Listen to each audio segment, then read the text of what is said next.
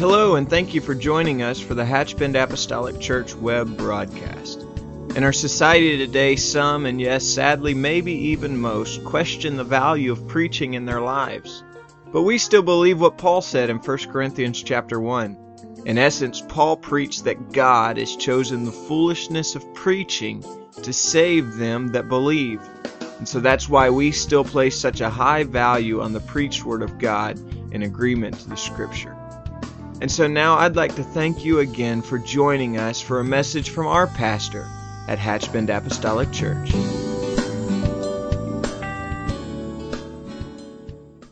If you have your Bibles this evening, I'm going to ask you to join me in the book of Job, chapter 8. The book of Job, chapter 8. This particular passage of Scripture finds us kind of focusing on what we may call the plight of Job. And um, when you begin to read of those who we call Job's comforters, um, even if there was no ill intent, as Brother Rayleigh said just a moment ago, even his friends at times sounded like enemies. And uh, so I want us to just look at this three verses of Scripture. And I'm not trying to take them out of context, but I do want to just draw something out of here that just, uh, just absolutely captured my attention late this afternoon. And I just trust that it will be a blessing to you. And so, my intention tonight is not to see how long or how short I can preach. I just want to say what the Lord laid on my heart today. I'll just share that with you, and then we'll let that settle in our heart. Job 8 and 9. These are the words of a man by the name of Bildad. Bildad, the scripture says, was a Shuhite. That's just for identification at the beginning of Job 8. But in verse number 9, this is what he said For we are but of yesterday and know nothing, because our days upon the earth are a shadow. Shall not they teach thee and tell thee and utter words out of their heart?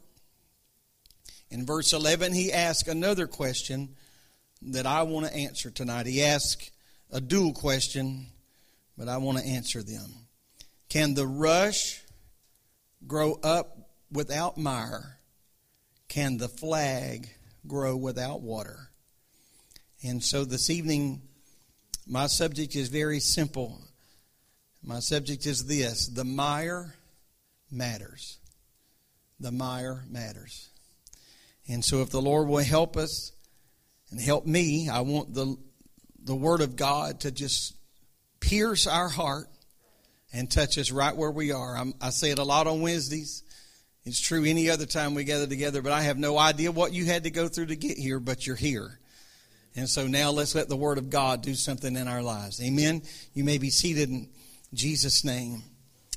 These words of Bildad, who was just one of the voices among the ill comforting agents of a man who was certainly, without question, caught in the throes of life. As a matter of fact, Job, for saint and sinner alike, has become the benchmark for trouble. You can find someone who knows very, very little about God, very little about the Word of God, but most people know a little bit about Job. And so you can find almost the most carnal person, and they can tell you a little bit about Job and his suffering. We also know that in conjunction with a man suffering, that there were several that came into his life as voices to somewhat speak to him. We call them Job's comforter. We say that sort of out of the side of our mouth because what many of them and most of them offer was not a lot of comfort at all. Although many of the things that Job, Job's friends shared in scriptural record are not necessarily doctrinally pure. A lot of the things they said were not accurate, but I think that what Bildad says here is very accurate, and I think no matter what his intentions were, I think that there is some real truth that I want to draw from this in this passage of Scripture. A true or a, a true picture of man's existence and the and the nature of God's will, I really truly think can kind of come into focus tonight. And so, so Bildad asked a, an odd question. He said, "Can the rush grow up without mire? Can the flag, which is essentially the same thing, grow without water?" And so, what Bildad is referring to here is something that Job did not have to scratch his head and ponder. Job knew exactly what this reference was. The rush, which is um, a papyrus type reed that grows along the banks of the Nile River, or a flag, as some would refer to that. This reed grows up along the Nile River and it was extremely versatile to the economy or the overall economy, and it had many, many purposes that the Egyptians used it for. Just to name a few, these rushes or these reeds could be woven together and used for various types of clothing. And so it was more than just a weed that was growing at the edge of the bank of, of the river. It would not be uncommon for the roots of the reed to be pulled up and then dried out, and they could be used to fuel a fire. The ancient men would also take the, the reeds and they would weave them for sails for their ships. So now I want to just kind of pause here and not just give a bunch of bullet lists of what these things can be used for because I want us to think about how important these things are to everyday life. And so they could be woven together for clothing. And so that became very, very important to the everyday, to the everyman, to the everyday life. Clothes. Everybody needs that. Fire for us today is not all of that relevant. As a matter of fact, most of the time it's just a hobby. It would just be something we do if we want to roast marshmallows or hot dogs or something we want to do outside. But fuel or a fire in the times of we are speaking of was everything. This is how they heated. This is how they cooked. And so when we're talking about taking the roots of this reed and drying them for fuel in a fire, it was very, very important. When we talk about men who were able to weave these reeds into fabric, not to just make clothes, but to even fabric strong enough to put a sail on a ship. This means a lot to the economy of Egypt. Because now they can take their, the merchants can take their wares to various other places to sell their wares. So now we have an economy that is now being fueled because somebody took the reed and now has woven it into the, the sail of a ship. It would not be uncommon for certain parts of the reed to even be used for human consumption. And so it was sustenance for the everyday man again. But I think where we really come, not that these other things are of no consequence, but where we, where we really come to the, the real heart of the matter is that the inner core of the reed could be cut into strips and could be dried, and that was from it was from that that the pi, the uh, the papyrus would be turned to what we refer to as paper. Amen. That's where we get the term. And so Job would have understood exactly what this question is. It just took us less than a second to read this question. Can, can this reed grow without mire? Can the rush grow up without the mire? Can the reed or the flag grow without water? It doesn't take us but just a moment to read that, but Job understood the magnitude of what he was saying. That was, he was speaking of something that had now become one of the building blocks of their civilization. And again, I want to say that even though perhaps Bildad was not there for a necessarily a, uh, an altogether good news meeting, he did stumble onto something that was a pearl of great price. He did ask a question that has an answer. And so if we just think about for a moment forgetting the importance of clothing, if we just forgot about the importance of even feeding our own hunger, if we set aside for just a moment the importance of that becoming a sail to move the merchants and merchandise from place to place, If we just think about how that this reed would be turned into paper that would become a scroll that would be used to write down many, many things. I mean, every day our life is filled with paper. Amen. You just think about for just a moment how many students, we've all been students, some are here tonight, that have learned about the history of our own nation and the history of our world because someone could use the paper or a scroll to write it down. As a matter of fact, there are very few daily transactions that do not require the use of paper. One day my wife asked me, she said, almost not really frustrated, but just in a little bit of a way, she said, You know, you've just got receipts laying everywhere. Why do you have so many receipts? I said, Because I pay for stuff. That's, that's why I have receipts. Is because I am the one that's been paying for this stuff. And so have you just noticed at the end of the day, it is with me at the end of the day when you start emptying your pockets, you've got all this paper because it's a part of our life. Amen. The rush was truly a necessarily element in a growing society. Civilization could not have existed, nor could it exist today without the value of recording and learning and attaining knowledge. The Egyptians advanced their understanding and to become a great world power of their day because in part they were able to capture the laws and the dreams and the hopes of their fathers and this alone would help set the, tra- the, the trajectory for another generation because they could capture history and talk about where they have been to help another generation understand how important it is for you to understand where you're going.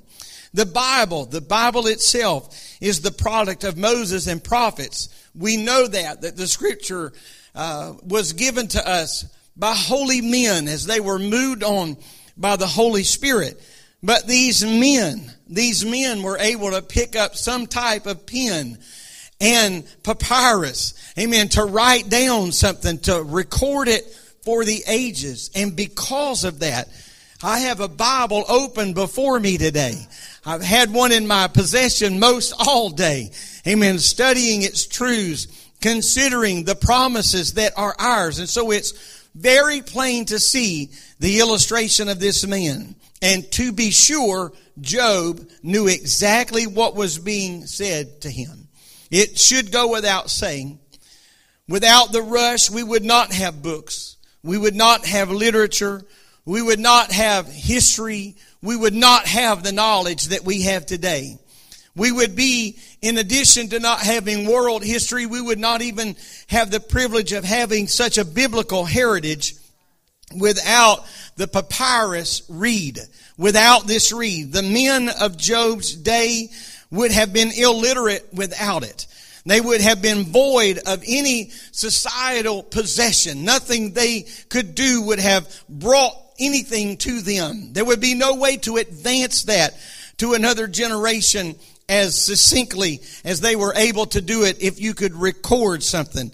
And so without the rush, without this seeming insignificant plant that is growing in the Nile River, amen, there would be no civilization. And that is something very important to consider. However, there is a deeper issue that Job's friend truly brought to the surface. Because in verse number 11, he said, Can the rush grow up without the mire? Now, as important as the rush is, uh, with all the things that I've named and all the things that have remained unnamed that we certainly could add to this list, as important as the rush is to the world that we live in, what Bildad stumbled on in a truth is that that I want to bring to the surface tonight. And that is without the mire, we would not have the rush. Because down under the root and the fiber of a growing green rush, amen, that according to uh, what I read today can grow as high as six feet from the surface of the water, is the mucky mire that it grows in. And it's important to understand what the mire is consistent of. This dark black substance is not just insignificant because it is the end result of what we see. Amen. The mire. The mire is a substance that is made up of fermenting death of something that was once alive. The dark water of the Swanee River that we all hold dear. I remember as a young man a field trip, going on a field trip to Stephen Foster Memorial Park and they dipped the glass down in the water and picked it up and, and it really looked like a glass of tea when you put it up in a glass and not nearly as dark and murky as it appears at first glance. But they told us then, and I always remember that its dark color was the tannic acid of the decaying and the rotting leaves and the things that had fallen into the river. And so, with that thought in mind, that muck and that mire is the end result of something that was once alive that had died. But the death of that one thing was now given life to something else brand new and the life that it was giving to this reed, the life that it was giving to this bush or to this plant was becoming a absolute an absolute cornerstone of their society, of their economy, of so many things it affected in their life. Amen. These things that have been soaked, things that have been crushed, things that most people would say it's just rotting. It's, it's of no consequence. It is of no good. It is yesterday's news. But in truth, the mire matters because out of this rotting decay, out of this that has already gone, out of this that is already dead. Mire. Amen. The life is coming out of that mire. Something that had died is now giving life to something that has not yet lived. I just feel like the Lord wanted me to come to this pulpit tonight and answer this question. Can the rush grow up? without the mire?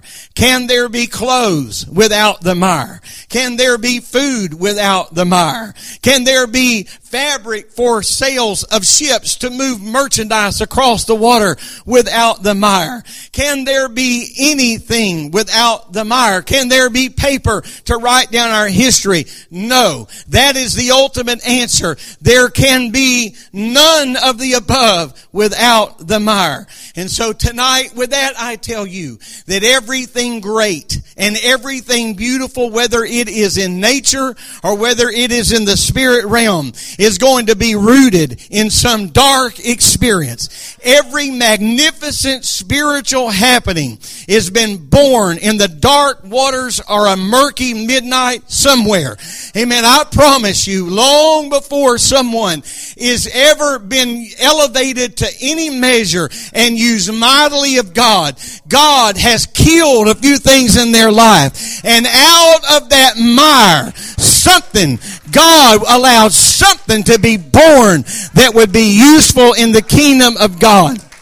And so tonight, I am talking to people that know what it is like to smell the stench of something dying in your own life. But before you think God is just picking on you, I want to remind you that out of the mire, some very powerful and new and fresh things can grow that can not only affect you, but it can affect generations to come. Praise God. Can we clap our hands?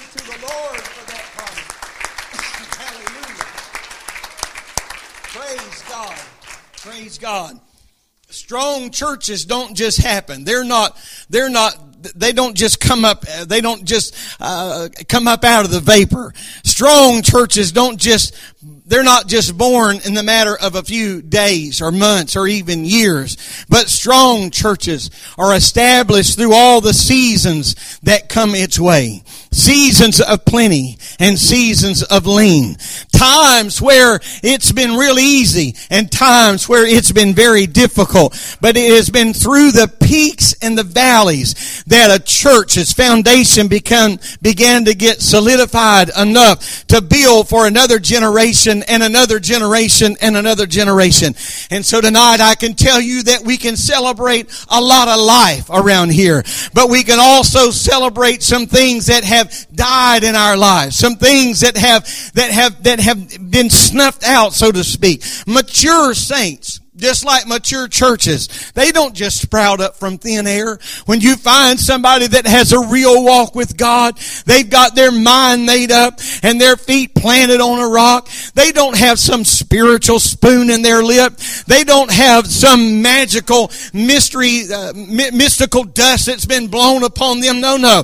You find anybody, anywhere that has some substance to their walk with God. You show me that person and I'll show you some someone that knows how and what it's like to be connected to something in their life. Amen. Somewhere a hope or a dream had passed away. But hear me tonight. Amen. Just because something crushed within me doesn't mean that God left me there. But from that mire, God is going to allow something to be born. And I realize tonight that I may be speaking to some who are so low in the mire that you can't imagine anything good coming out of your circumstance or your situation. Hell may have you firmly convinced and life may have you firmly convinced that nothing good could ever come out of this. But if I could just admonish you in the Lord tonight to just hold on to Him and don't keep walk, don't stop walking forward. Don't stop serving Him.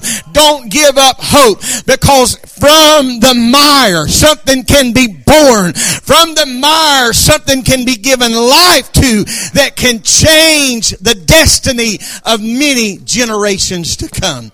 Amen. I'm going to tell you men and women that have substance have walked where angels fear to tread. They know what it's like and to pray until they have exhausted their prayer vocabulary.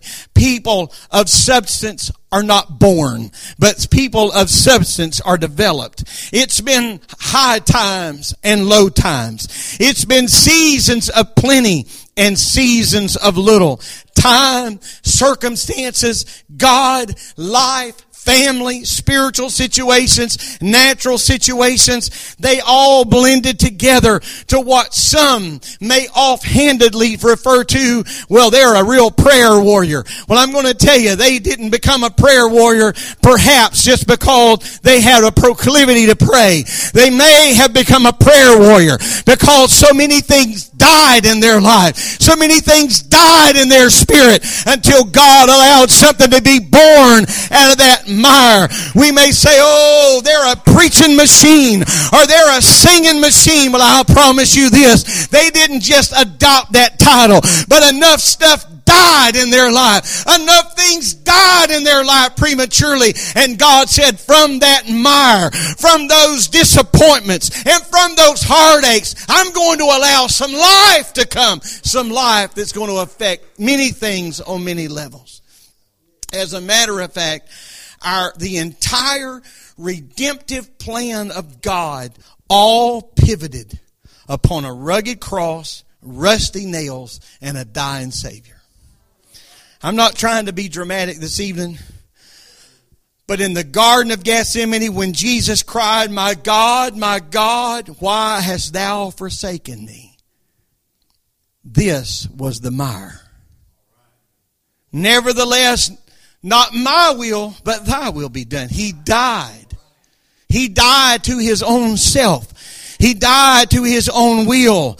Amen. The mire matters because from the mire something was born. I'm going to tell you that something that was born was the church that we're a part of today.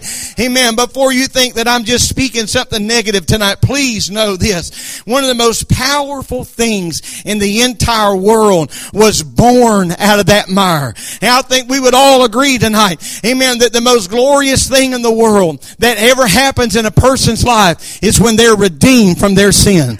I'm going to tell you something tonight. I've got a lot of things to celebrate in my own life. I have a lot of things to celebrate. I've got a lot of anniversaries to celebrate. I've got a lot of special moments and special events to celebrate. But there's none that can compare with that August evening that I received the baptism of the Holy Ghost And God put victory upon victory in my heart. Amen. You know what? There was something about that release from the bondage of sin and stepping into the liberty of a relationship with God. Nothing can compare with that. I remember the moment my wife and I said I do. I remember the very moment that our son came into this world and those are all special occasions. But hear me tonight. Amen. The greatest thing that ever happened to me was when sin was remitted. Hallelujah. When my sin was forgiven and when that gulf that stood between me and God was closed up by his grace and mercy built a bridge.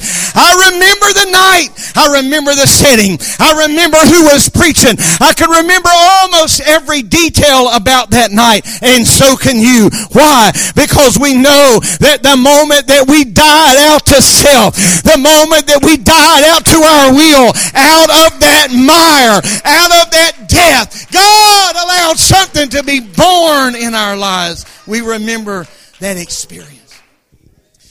Amen. Why? Because it's the single most important moment in our life.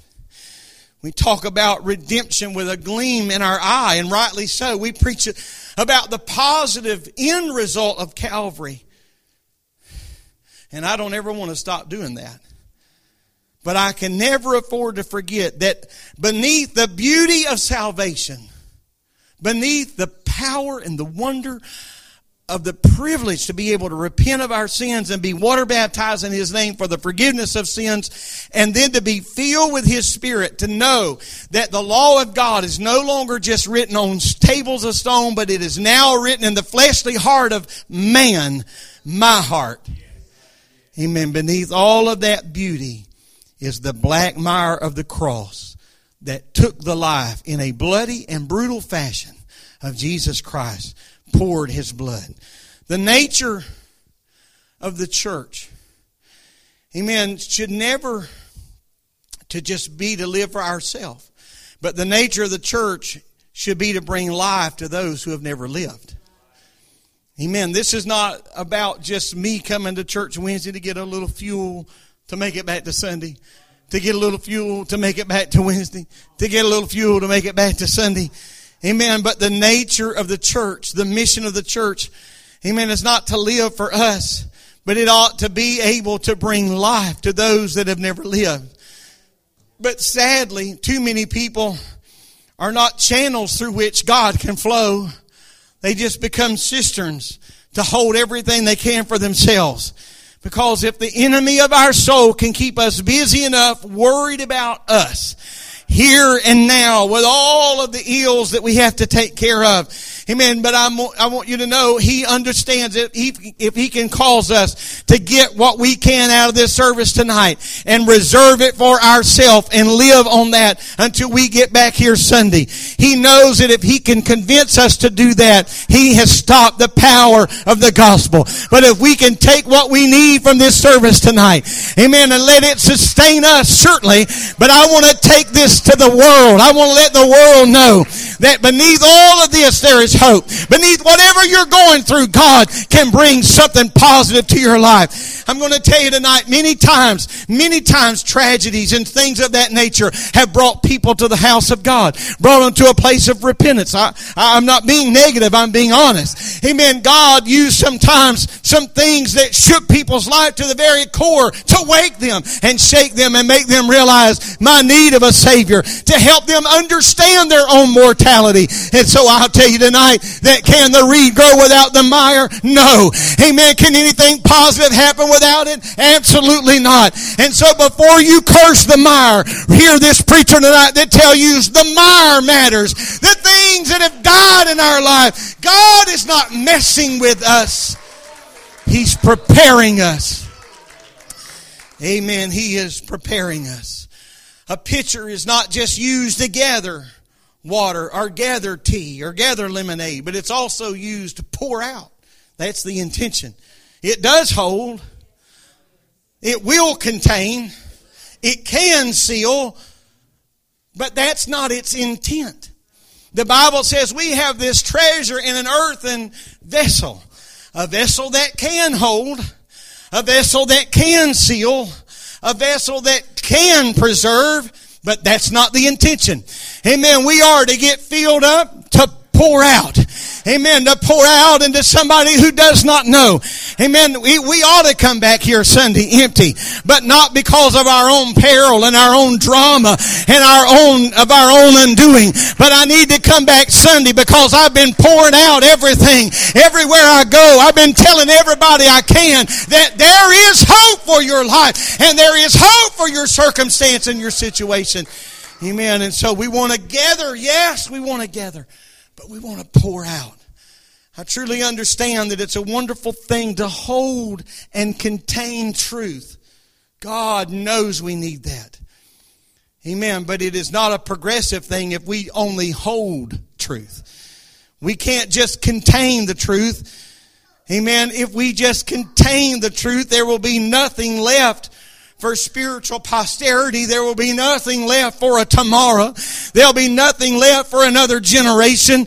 I want to hold on to the truth of Deuteronomy. Hear, O Israel, the Lord our God is one. I want to hold that with everything that I have, but not seal it off so that I don't pour it out. I want to hold it, contain it. I want it to soak into every fiber of who I am, but I also want to pour that out everywhere I go. I want to know Acts 238. I want to know the instances of Acts where the disciples baptized in His name and people received the baptism of the Holy Ghost. Evidence was speaking in other tongues. I want to know that and let it soak into my heart, but I don't want to just contain it and seal it. I want to pour it out to every generation. Pour it out. Praise God.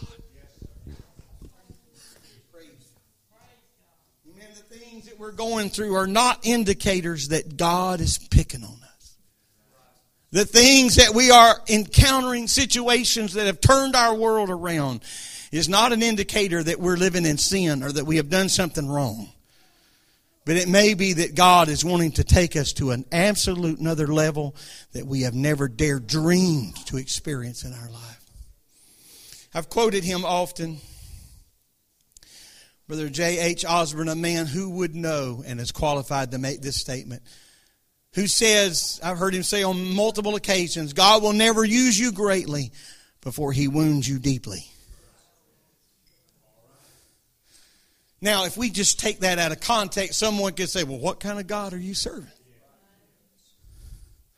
He's not a God that's into trying to snuff us out against the rock because he's on a power trip. But he's a God who understands the nature of mire if I can crush and kill enough, if I can mat and mold enough, if enough will rot right here, it'll give life here. Amen. God can use us. We should not live with our own ideals or just breathe for our own living. But the church was meant to be a part of the life and death of Jesus Christ. And so we are to be as one man said, sounds a little conflicting. He said Christians ought are to be living, dying people. Living, dying people. Paul said, crucified with Christ. Not only should the church offer newness of truth, but I believe that we must become the soil for something new to grow in. From the rich soil of the sacrifices of other people, we could talk about a few tangible things that would readily get our attention tonight.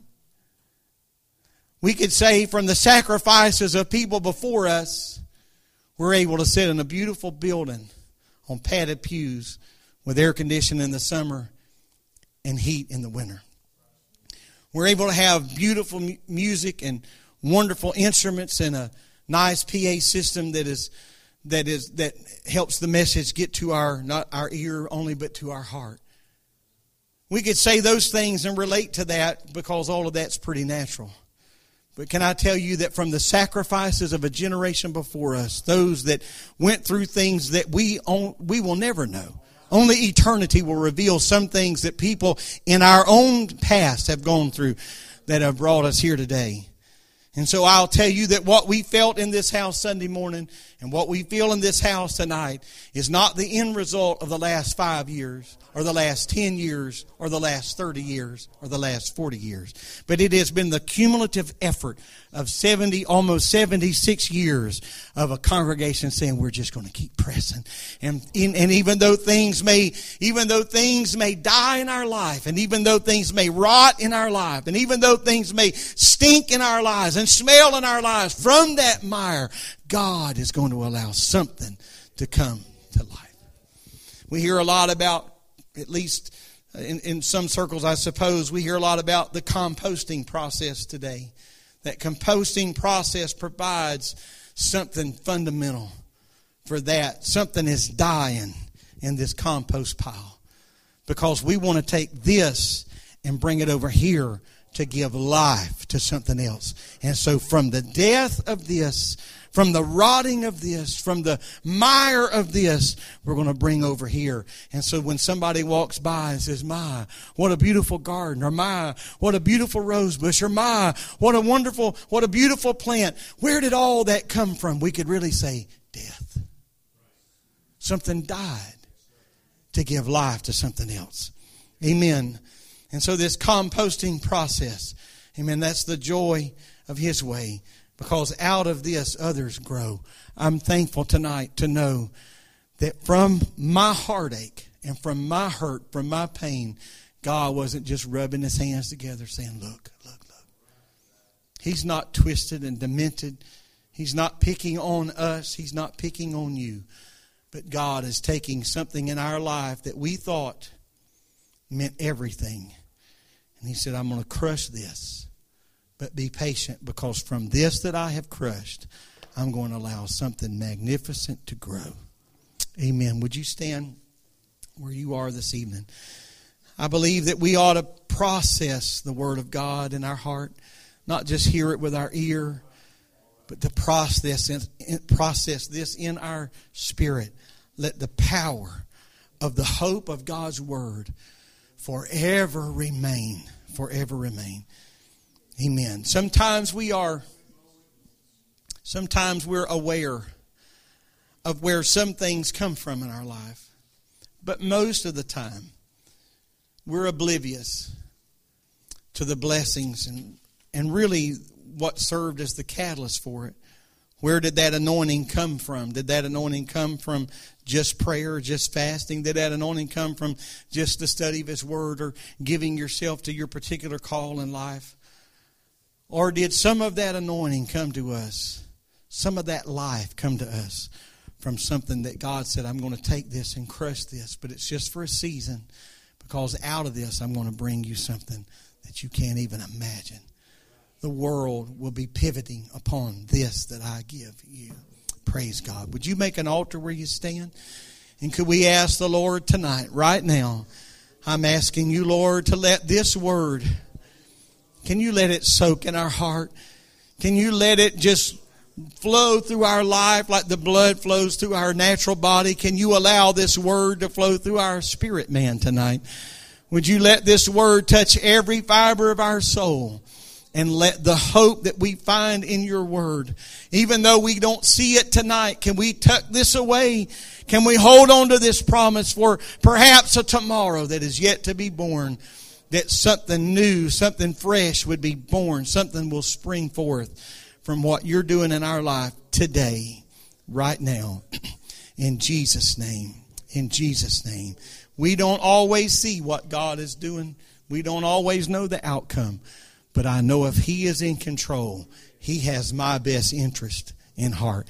He has your best interest at heart. Amen. May the Lord bless you. Don't forget, please pray about the services this weekend. We don't want to just come together and have church. We can do that. You know where the building is. you, we, we, we have a, a doorknob. We can get in. We can have church. But let's have church. Let's let God speak to our heart. May the Lord bless you. Greet one another. Would you do it?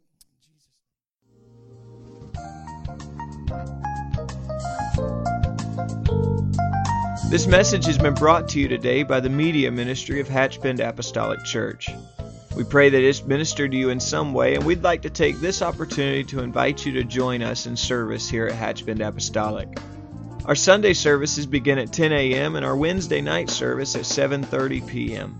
For any more information or to speak with our ministry staff, please feel free to call our church office at 386 935 2806, or you can visit the contact link here on our website.